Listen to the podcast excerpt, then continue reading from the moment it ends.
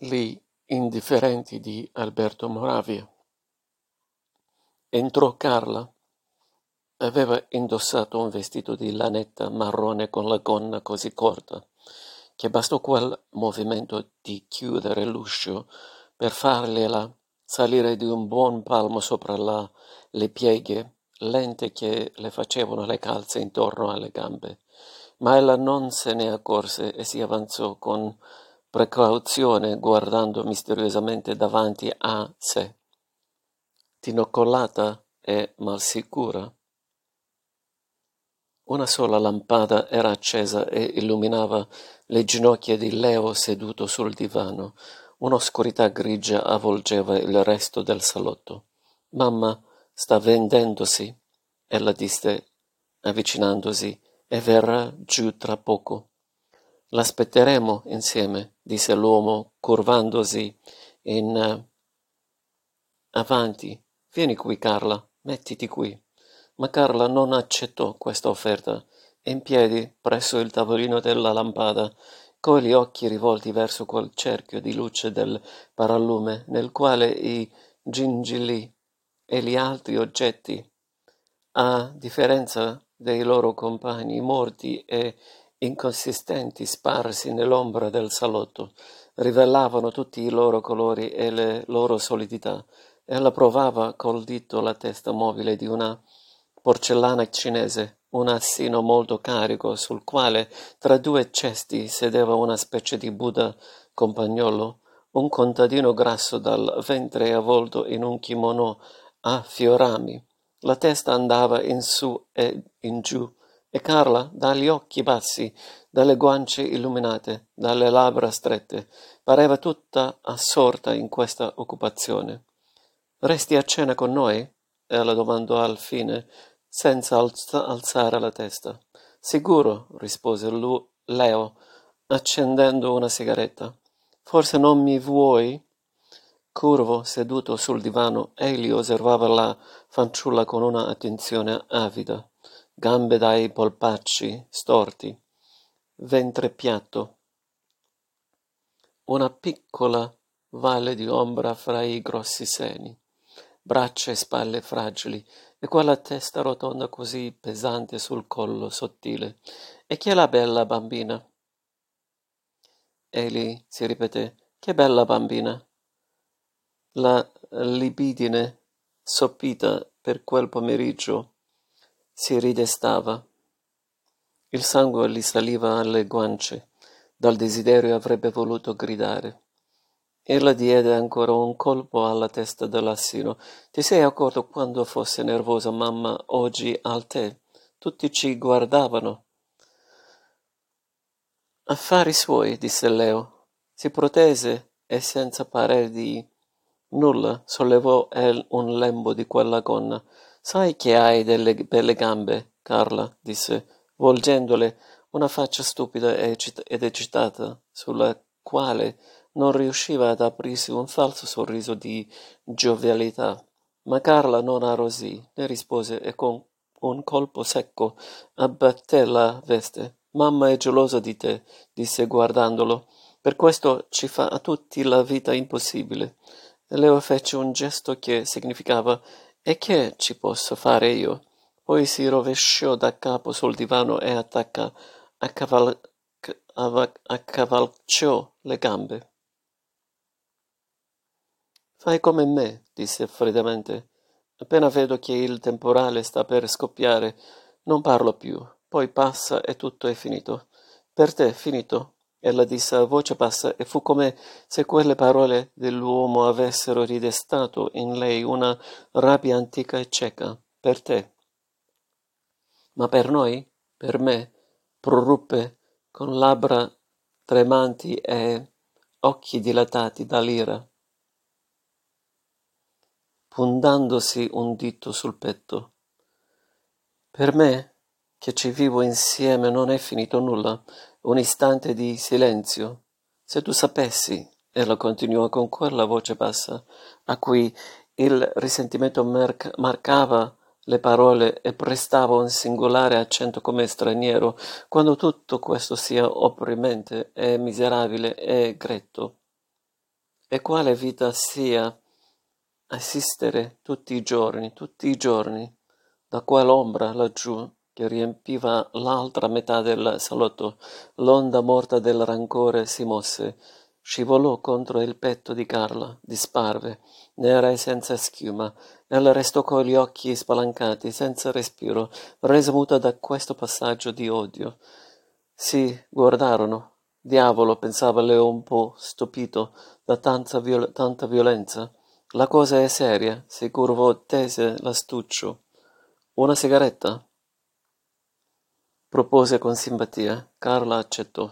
Accese e tra una nuvola di fumo gli si avvicinò ancora di un passo. E così, e gli domandò guardandola dal basso in alto proprio non è puoi, puoi più? La vide annuire un poco impacciata dal tono confidenziale che assumeva il dialogo.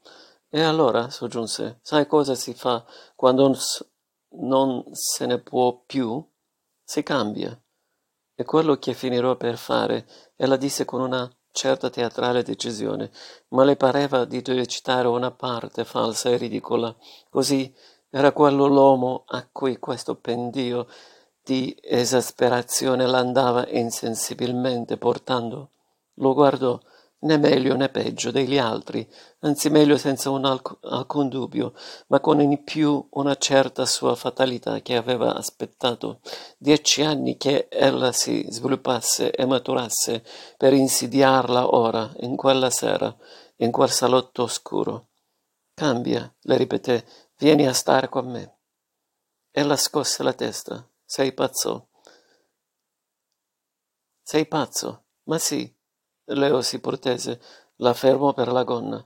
Daremo il ben servito a tua madre, la manderemo al diavolo e tu avrai tutto quel che vorrai. Carla tirava la gonna, l'occhio eccitato gli andava da quella faccia spaventata ed esitante a quel po' di gamba nuda che si intradeva là sopra la calza.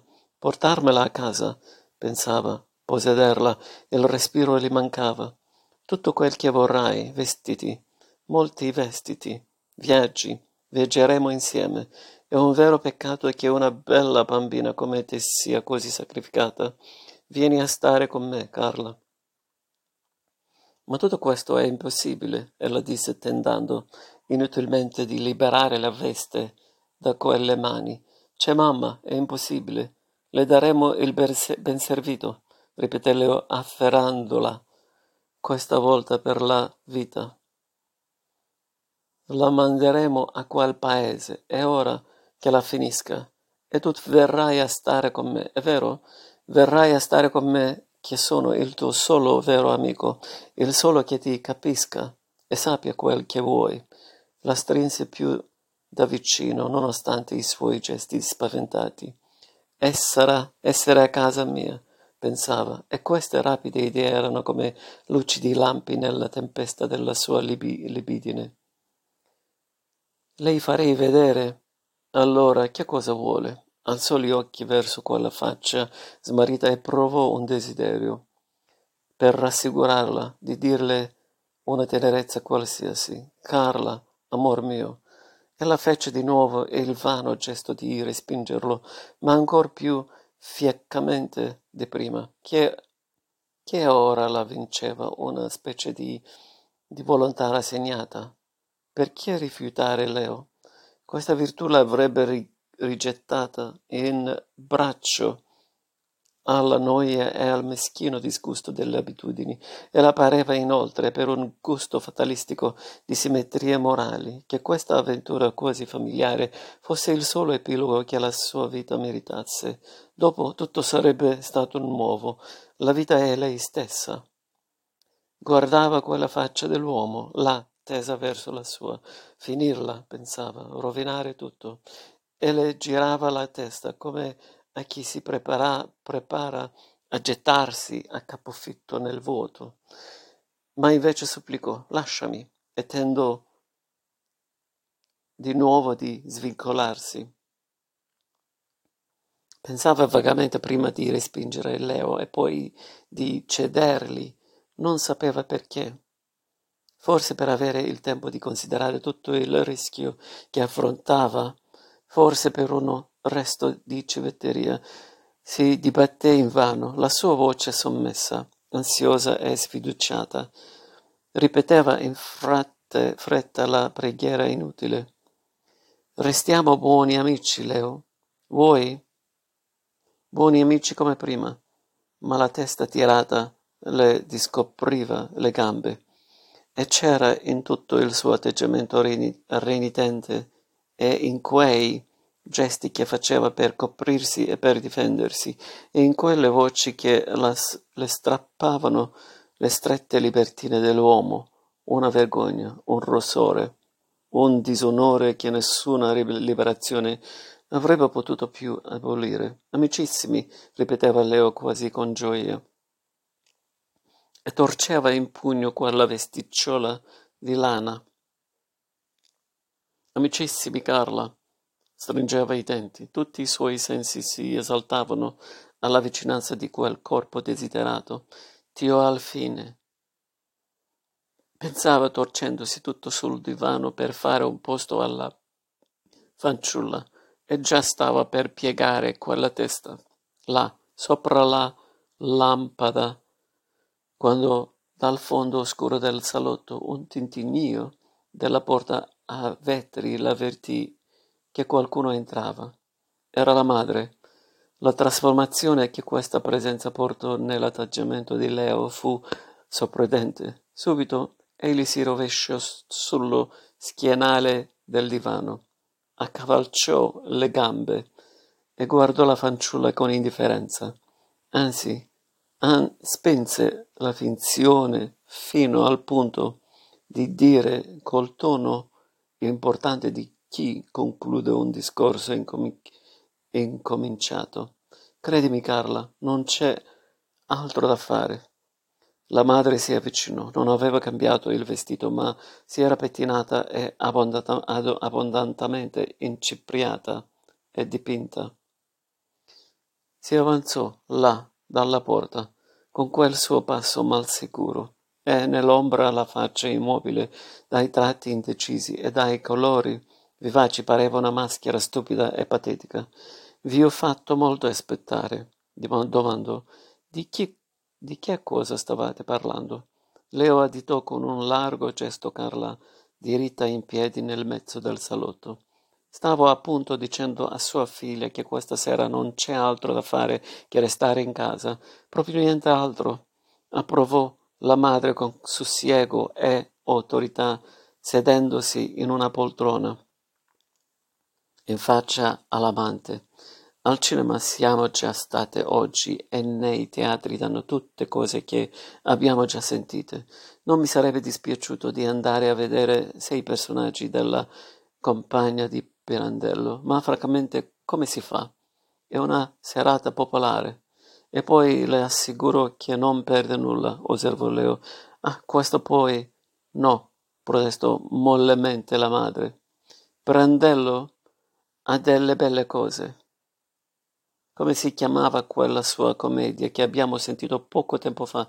Aspetti, ah sì, la maschera e il volto. Mi ci sono tanto divertita. Ma sarà, disse Leo, rovesciandosi sopra il divano, però io mi ci sono sempre annoiato a morte. Mise i pollici nel taschino del panciotto e guardò prima la madre e poi Carla. Dritta dietro la poltrona della madre, la fanciulla ricevette quell'occhiata inespressiva e pesante, come un urto che fece crollare in pezzi il suo stupore di vetro. Allora, per la prima volta si accorse quando vecchia, abituare e angosciosa fosse la scena che aveva davanti agli occhi, la madre e l'amante seduti in atteggiamento di conversazione l'uno in faccia all'altra, quell'ombra, quella lampada, quelle facce immobili e stupide, e lei stessa affabilmente appoggiata al dorso della poltrona per ascoltare e per parlare. La vita non cambia, pensò, non vuol cambiare. Avrebbe voluto gridare, abbassò, abbassò le mani e se le torse là de, contro il ventre. così forte che i polsi le si indolenzirono. Possiamo restare a casa? Eh, possiamo restare in casa, continuava la madre, tanto più che abbiamo tutti i giorni della settimana impegnati. Domani ci sarebbe quel tè danzante pro infanzia abbandonata. Dopodomani il ballo mascherato de- al Grand Hotel. Negli altri giorni siamo inventati un po' qua, un po' là. E Carla, ho veduto oggi la signora Ricci. È invecchiata o a un tal punto. L'ho osservata con attenzione. Ha due rughe profonde che le partono dagli occhi e le arrivano alla bocca. I capelli non si sa più di che colore siano. Un orrore. Ella storse la bocca e agitò le mani in aria. Non è più questo orrore, disse Carla facendosi avanti e sedendosi presto presso l'uomo. Una leggera, dolorosa impazienza la pungeva. Prevedeva che per vie indirette e tortuose la madre sarebbe al fine arrivata a fare, come sempre, la sua piccola scena di gelosia all'amante. Non sapeva quando e in che modo, ma ne era certa come del sole che avrebbe brillato all'indomani e della notte che l'avrebbe seguito, e questa chiaroveggenza le dava un senso di paura. Non c'era rimedio. Tutto era inamo- inamovibile e dominato da una meschina fatalità. Mi ha fatto una quantità di chiacchiere, continuò la madre. Mi ha detto che hanno veduto la vecchia automobile e ne hanno comprata una nuova, una Fiat. Sa, mi fa, mio marito è diventato il braccio destro di Paglioni alla Banca Nazionale. Pagliani non, Paglioni non può fare a meno di lui. Paglioni lo indica come il suo più probabile socio. Paglioni qui, Paglioni là, ignobile. Perché ignobile? osservò Leo, contemplando la donna tra le sue palpebre socchiose.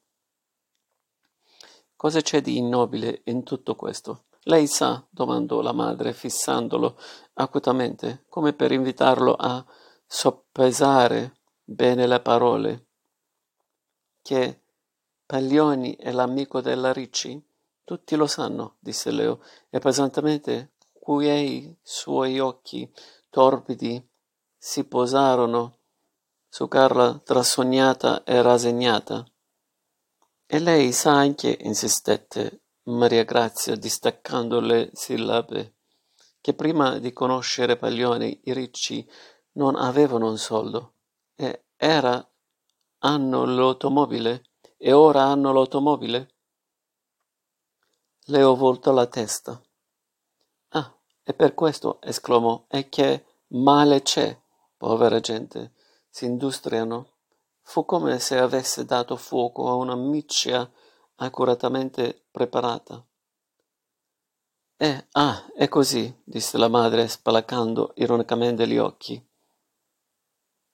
Lei giustifica, giustifica una svergognata, e neppure bella, un mucchio d'ossa, che sfrutta senza scrupoli l'amico e si fa pagare le, automobili ed i vestiti e trova anche modo di mandare avanti col suo marito non si sa se più imbecille o più furbo. Lei ha di questi principi? Ha benissimo, proprio benissimo. Allora non c'è più nulla da dire. Tutto si spiega. E lei evidentemente piacciono quelle donne. Ecco, pensò Carla, un leggero tremito di insofferenza corse per le sue membra. Socchiuse gli occhi e rovesciò la testa fuori da quella luce e da quei discorsi. Nell'ombra Leo rise. No, francamente non sono quelle le donne che mi piacciono. Gettò una rapida, cupida occhiata alla fanciulla, là, al suo fianco, petto florido, guance in fiore, anatomia giovane. Ecco le donne che mi piacciono avrebbe voluto gridare all'amante. Lo dice ora, insistette la madre. Lo dice ora. Ma chi disprezza compra? Ma quando è, lei è vicino? L'altro giorno, per esempio, in casa Sidoli, si prodiga in complimenti. Allora le dice una quantità di sciocchezze. E vada là, la conosco. Sa cosa è lei? Un bugiardo. Ecco, si ripete Carla. Quella conversazione poteva continuare, ma ella aveva riconosciuto che la vita incorreggibile e abuti, ab, abitudinaria non cambiava, e questo le bastava. Si alzò. Vado a mettermi un golf e torno. E senza voltarsi indietro, che sentiva lì sguardi Leo incollarsi al suo dorso come due sang- sanguisucche, uscì. Nel corridoio incontrò Michele. C'è Leo di là. Egli le domandò. Carlo guardò il fratello. C'è. Vengo proprio ora dall'amministratore di Leo. Continuò tranquillamente il ragazzo. Ho saputo un monte di belle cose e prima di tutto che siano, siamo rovinati. Vorrebbe dire, chiese la fanciulla interdetta. Vorrebbe dire, spiegò Michele, che dovremmo credere, dovremmo cedere la villa a Leo in pagamento in, di quell'ipoteca e andarcene senza un soldo, andarcene altrove. Si guardarono, un sorriso forzato squallido passò sulla faccia del ragazzo. Perché sorridi? Ella domandò. Ti par cosa da sorridere?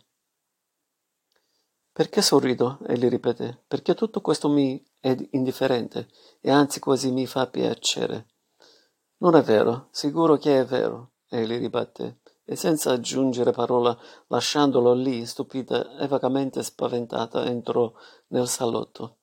La madre e Leo disputavano ancora. Michele ebbe il tempo di percepire un tu che si trasformò in lei alla sua entrata, e una sorrise di disgust- disgustata pietà. Credo che sia ora di cena, disse alla madre, senza salutare senza neppure guardare l'uomo, ma questo suo freddo contegno non sconcertò Leo. Oh, chi si vede? Egli gridò con la consueta giovialità. È il nostro Michele. Vieni qui, Michele. È tanto tempo che non ci vediamo. Due giorni soltanto, disse il ragazzo guardandolo fissamente. Si sforzava di parer freddo e vibrante benché non si sentisse che indifferente. Avrebbe voluto soggiungere e meno ci vediamo meglio e o qualcosa di simile, ma non ne ebbe la prontezza né la sincerità. E ti par nulla due giorni, gridò Leo. Si possono far tante cose in due giorni. Chinò la sua larga faccia trionfale nel lume della lampada. Eh, eh, che bel vestito che hai! Chi te lo ha fatto? Era un vestito di stoffa turchina di buon taglio ma molto usato, che Leo doveva averli veduto addosso almeno cento volte, ma colpito da questo diretto attacco alla sua vanità, Michele dimenticò in un solo istante tutti i suoi propositi di odio e di freddezza. Ti pare? domandò, non nascondendo un mezzo sorriso di compiacimento. È un vecchio vestito, è tanto tempo che lo porto. Me l'ha fatto Nino, sai? E istintivamente si girò per mostrare il dorso all'uomo e con le mani tirò i bordi della giacca affinché aderisse al torso. Vide la sua immagine nello specchio di Venezia appeso alla parete di faccia. Il taglio era perfetto, su questo non c'era dubbio, ma gli parve che il suo atteggiamento fosse pieno di una ridicola e fissa stupidità, simi, stupidità simile a quella dei fantocci ben vestiti esposti col cartello del prezzo sul petto nelle vetrine dei negozi. Una leggera inquietudine serpeggiò nei suoi pensieri. Buono, proprio buono. Ora curvandosi Leo palpava la stoffa poi si rialzò. È bravo il nostro Michele, disse battendogli la mano sul braccio. Sempre inappuntabile. Non fa che divertirsi e non ha pensieri di nessuna sorta. Allora dal tono di queste parole e dal sorriso che le accompagnava, Michele capì troppo tardi di essere stato astutamente lusingato e in definitiva canzonato dove erano l'indignazione, il risentimento che aveva immaginato di provare in presenza del suo nemico.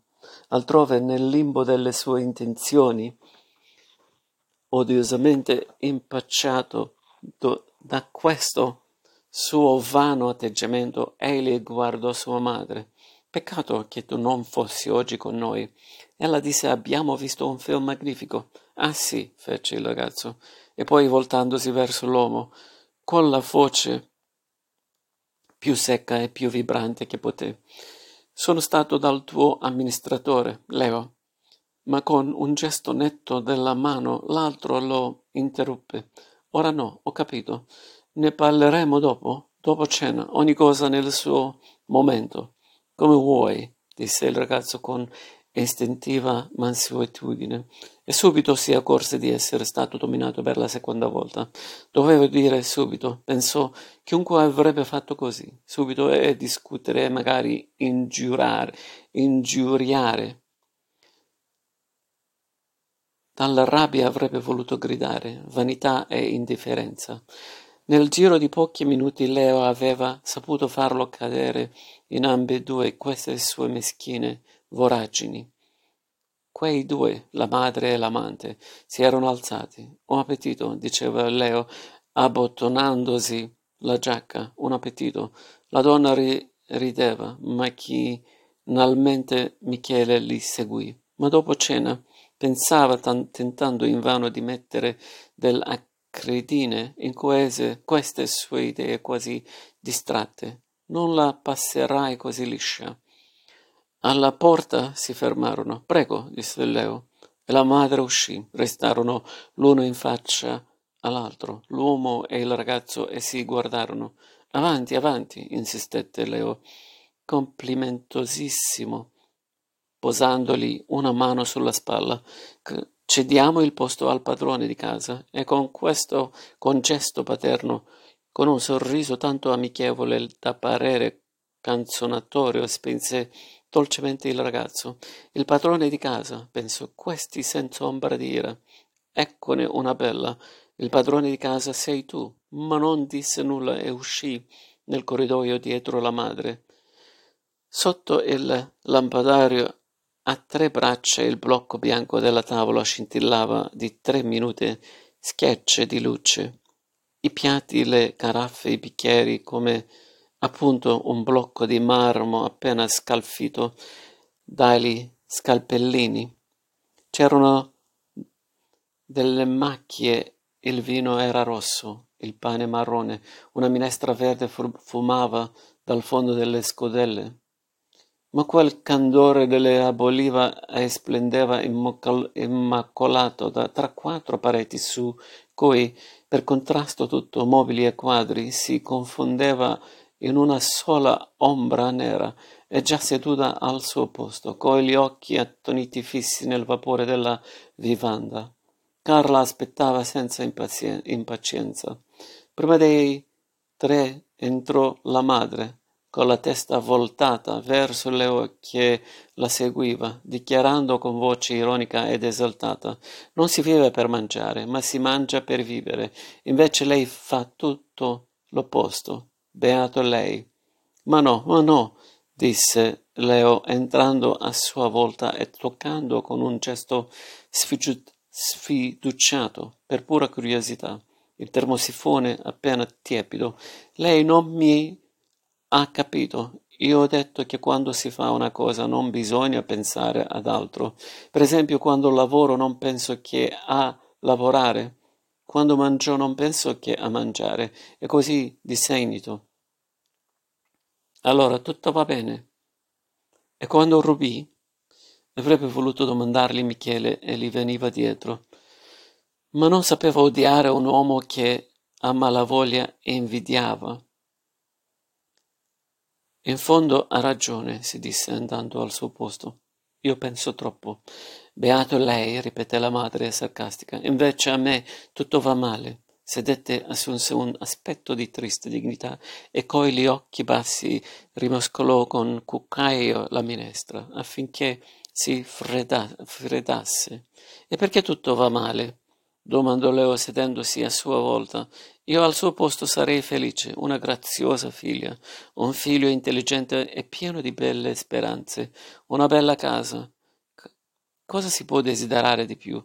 E lei mi capisce a volo, disse la madre con un mezzo sospiro. Io no, a rischio di passare per ignorante, le confessò che non capisco nulla. La minestra era finita. Leo posò il cuccaio e del resto siete tutti malcontenti voi. Non creda, signora, di esserla sola. Vuol vedere? Dunque, tu, Carla, di la verità. Ti sei contenta tu? La fanciulla alzò gli occhi. Questo spirito gioviale e falsamente bonario inaspriva la sua impazienza. Ecco, la sedeva alla tavola familiare, come tante altre sere. C'erano i soliti discorsi, le solite cose più forti del tempo e soprattutto la solita luce senza illusioni e senza speranze, particolarmente abitud- abitudinaria, consumata dall'uso come la stoffa di un vestito e tanto ines- inseparabile dalle loro facce, che qualche volta accendendola bruscamente sulla tavola vuota ella aveva avuto la netta impressione di vedere i loro quattro volti, della madre, del fratello, di Leo e di se stessa, là, sospesi in quel meschino alone. C'erano dunque tutti gli oggetti della sua noia, e ciononostante Leo veniva a pungerla proprio dove tutta l'anima le doleva, ma si trattenne. Infatti potrebbe andare meglio, ammise e riabbassò la testa. Ecco, gridò Leo trionfante, glielo avevo detto anche a Carla, ma non basta. Pure Michele, sicuro. Non è vero, Michele, che pure a te le cose vanno male? Anche il ragazzo prima di rispondere lo guardò. Ecco, pensava, ora bisognerebbe rispondergli per le rime, ingiurarlo, far nascere una bella questione e al fine rompere con lui. Ma non è ebbe la sincerità, calmo mortale, ironia, indifferenza. E se tu la facessi finita? disse tranquillamente. Lo sai meglio di me come vanno le cose. È furbacco- furbacchione gridò Leo, furbacchione di un Michele. Vuoi evitare la risposta? Vuoi passarci sopra? Ma è chiaro che anche tu sei un malcontento, altrimenti non faresti quella faccia lunga come la Quaresima. Si servì dal piatto che la cameriera gli porgeva, poi ed io invece, signori miei, tengo ad affermare che tutto mi va bene, anzi benissimo, e che sono contentissimo e soddisfattissimo, e che se ne dovessi rinascere, no, non vorrei rinascere, che come sono e col mio nome, Leo Merime, Merumecci, uomo felice, esclamò Michele ironico, ma almeno dici come fai? Come faccio? ripeté l'altro con la bocca piena. Così, ma volete sapere invece? Egli soggiunse versandosi la da bere. Perché voi tre non siete come me? Perché? Perché, egli disse, vi arrabbiate per delle cose de- che non meritano tacque e beve. Seguì un minuto di silenzio, tutti e tre. Michele, Carla e la madre si sentivano offesi nel loro amor proprio. Il ragazzo si vedeva com'era, miserabile, indifferente e sfiduciato, e si diceva Ah, vorrei vederti in queste mie condizioni. Caria pensava alla vita che non cambiava, quelle insidie dell'uomo, e avrebbe voluto gridare. L'ho delle vere ragioni, ma per tutti e tre fu la madre impulsiva e loquace che parlò. L'essere stata accomunata coi fili in quella generale tendenza al malcontento per il gran concetto in cui ella si teneva. L'aveva ferita come un tradimento. L'amante non solamente l'abbandonava, ma anche si burlava di lei. Va bene, disse. Al fine Dopo quel silenzio, con la voce ironica e malevola di chi vuol, vuole attaccar briga. Ma io, caro lei, ho delle buone ragioni per non esser contenta. Non è dubbio, disse Leo tranquillamente. Non ne dubitiamo, ripeté Michele. Non sono più una bambina come Carla, continuò la madre in tono risentito e commosso. Sono una donna che ha avuto delle esperienze, che, ha avuto dei dolori, oh sì, molti dolori, e la ripeté eccitata da- dalle sue parole, che è passata attraverso molte noie e molte difficoltà, e ciò nonostante ha saputo sempre serbare intatta la propria dignità e sempre mantenersi superiore a tutti. Sì, caro Merimo C. Ella proruppe amara e sarcastica. A tutti quanti, compreso lei. Non ho mai pensato che, incominciò Leo, ora tutti comprendo, comprendevano che la gelosia della madre aveva trovato una via e l'avrebbe percorsa per intero. Tutti credevano, con noia e disgusto, la meschina tempesta che si addensava in quella luce tranquilla della cena. E lei, caro Miromeci, continuò Maria Grazia, fissando sull'amante gli occhi spirati, spiritati. Ha parlato poc'anzi molto leggermente. Io non sono una di quelle sue eleganti amiche senza tanti scrupoli per la testa, che non pensano che a divertirsi e a tirare avanti.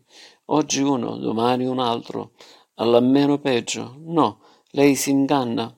Io mi sento molto ma molto diversa da quelle signore. Non ho voluto intendere questo. Io sono una donna, continuò la madre con crescente esaltazione, che potrebbe insegnare a vivere a lei e a tanti altri pari suoi, ma che ha la rara delicatezza e la stupidaggine di non mettersi in prima fila, di parlar poco di se stessa e perciò è quasi sempre misconosciuta è incompresa, ma non per questo, ella disse alzando la voce al diapason più forte, non perché sono troppo buona, troppo discreta, troppo generosa, non per questo, ripeto. Ho meno delle altre il diritto di domandare di non venire insultata ad ogni momento di chicchesia. Diede un ultimo folgorante sguardo all'amante e poi abbassò gli occhi e si diede macchinalmente a cambiare di posto per gli oggetti che le stavano davanti.